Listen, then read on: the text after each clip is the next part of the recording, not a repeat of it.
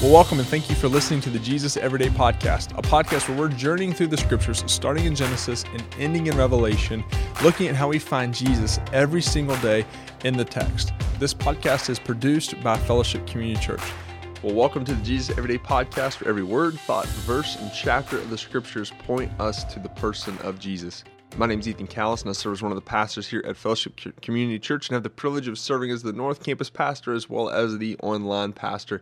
And I want to welcome you here today on the Jesus Everyday podcast as we're continuing through the book of Daniel uh, this week as well as the book of Hosea. Uh, if you haven't before, uh, scroll down to our reading plan found in the show notes below and you can screenshot that, save that, whatever you want to do, print it out so that you engage in God's Word, get in God's Word um, before you hop in today to the podcast or any day into the podcast because we want to get into God's Word so that God's Word gets into us and God's Word comes out of us so that we live changed and transformed lives by the power of the Holy Spirit in the presence of Jesus to bring Jesus to the world. Uh, today we're in uh, Daniel chapter 4 through 9, and what we're going to see here is Daniel serves many of kings um, and many of leaders.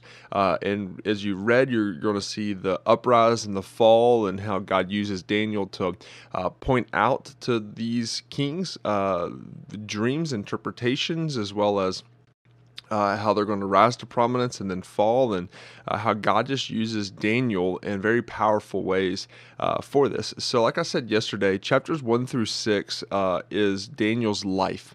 Uh, it's really just a narrative of Daniel living in Babylon in exile and uh, then seeing these kings. It's pretty interesting. We can kind of forget that Daniel uh, served four different kings, uh, and he was faithful to serve all four of these in the exact same way from a place of humility. When God used him in in powerful ways, uh, I think even one of the ways that we could see Jesus at in Daniel's life is that uh, when God uses us to reveal wisdom or to uh, speak into someone's life, like that's God's wisdom given to us to give to man to another person and nothing inside of ourselves and so when we when we have this we, we live from the place of humility and not pride of like oh yeah look at me because i'm so good and awesome. No it's like god gave that to me to give to you.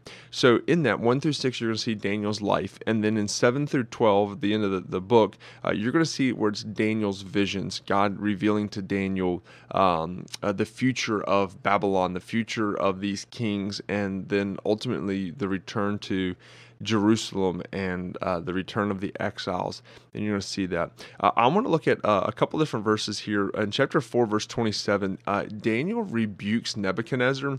Um, and I think it's just really interesting how he does so. Now, remember, as, we, as you've read this, hopefully you've seen where like Nebuchadnezzar is almost like a king from uh, like Pharaoh, where like he, he his heart is turned towards God and then it's hardened and it's turned away from God. And then his heart is turned to God due to God revealing revealing through Daniel or others the, the mysteries of certain things, and then he goes back to worshiping the uh, fake, fake gods and false idols in the, the nation of Babylon.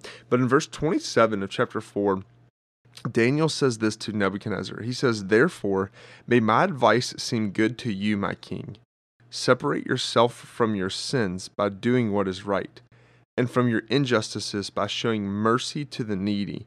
Perhaps there will be an extension of your prosperity. We could even just end the podcast right here and say, well, where do we see Jesus at in this? Well, the way that we see G- Jesus in this is that when we turn from our sins, we turn back to the way that God has designed us. And when we do that, we do what is right. Even if you look in Romans chapter 2, how you're going to see Paul open this up is he doesn't say uh, by, it's by your works that you're saved, but rather it's through faith. When you obey the law in faith, your life is then changed. And one of the ways that's evidence is you live by the law. And now in this, it's not that, hey, here's God's law and you're following and obeying this, but God's law is God's design for mankind. And when you when you live the way that God has designed you, you're going to naturally live in the law when you live the way that God designed you, what's best for mankind, you're not going to lie. You're not going to cheat. You're not going to steal. You're not going to covet. You're not going to be envious. You're not going to commit adultery. You're not going to commit murder. All these things, the reason why you quote unquote obey the law is because that is God's design. And you live a life of faith, living the way that God has designed you to live. So Daniel says to Nebuchadnezzar to, to turn from your sins and do what is right, and turn from your injustices by showing mercy to the needy. Now, I, I would imagine there's a lot of cultural context here as to how a king was, excuse me, how a king was praised and uh, how God just or how, how a king was praised and how they they were risen to prominence and everybody served them but what, what Daniel's saying is no, you flip that. Jesus' model of leadership isn't bottom up, but rather top down, uh, in that you serve the people that are below you. That's how you show that you're a leader. Uh, and then perhaps there will be an extension of your prosperity that you, due to the blessings that God has given you when it comes to your, your wealth, your, your, your food, your all these, you serve those who are less fortunate you know here in, at fellowship community church we have a lot of ministry partners that we partner with.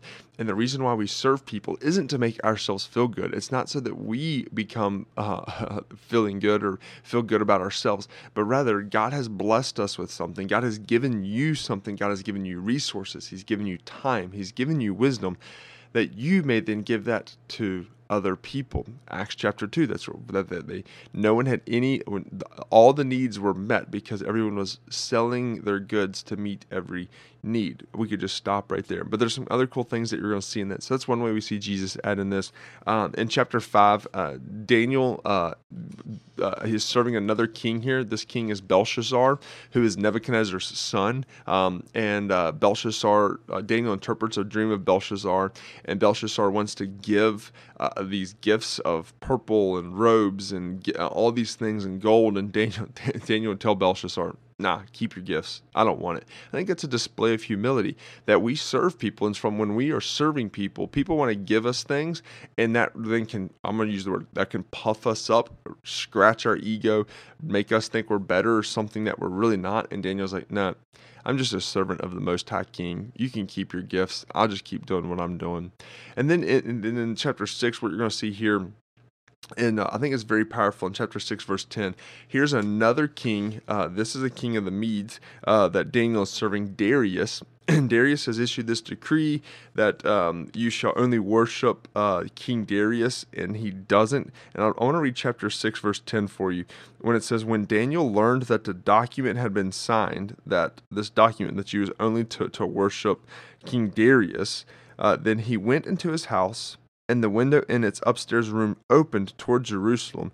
And three times a day he got down on his knees, prayed, and gave thanks to his God, just as he had done before.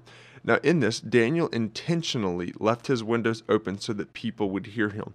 Daniel was putting his faith once again on display by saying, Hey, y'all can hear me because there's only one king. And from here, we see where uh, Daniel's thrown in the lion's den, and um, God shuts the mouths of the lion while he is in there. And then as you read chapter 7, just something for you to know chapter 7 actually takes place after chapter 5. Uh, so Daniel is in his late 60s. So when he's Daniel in the lion's den, he's not a young man here. He's gotten uh, up in his age uh, as to, to where he's at. So where we see Jesus at in this from, from a meta narrative of Daniel's life is to place humility over yourselves, realizing the gifts that God has given you is to be used for others and not for yourself. The gospel came to you because it was going to someone else. Now you are a part of taking that gospel to someone else. So I hope you enjoyed today on the here on the Jesus Everyday podcast.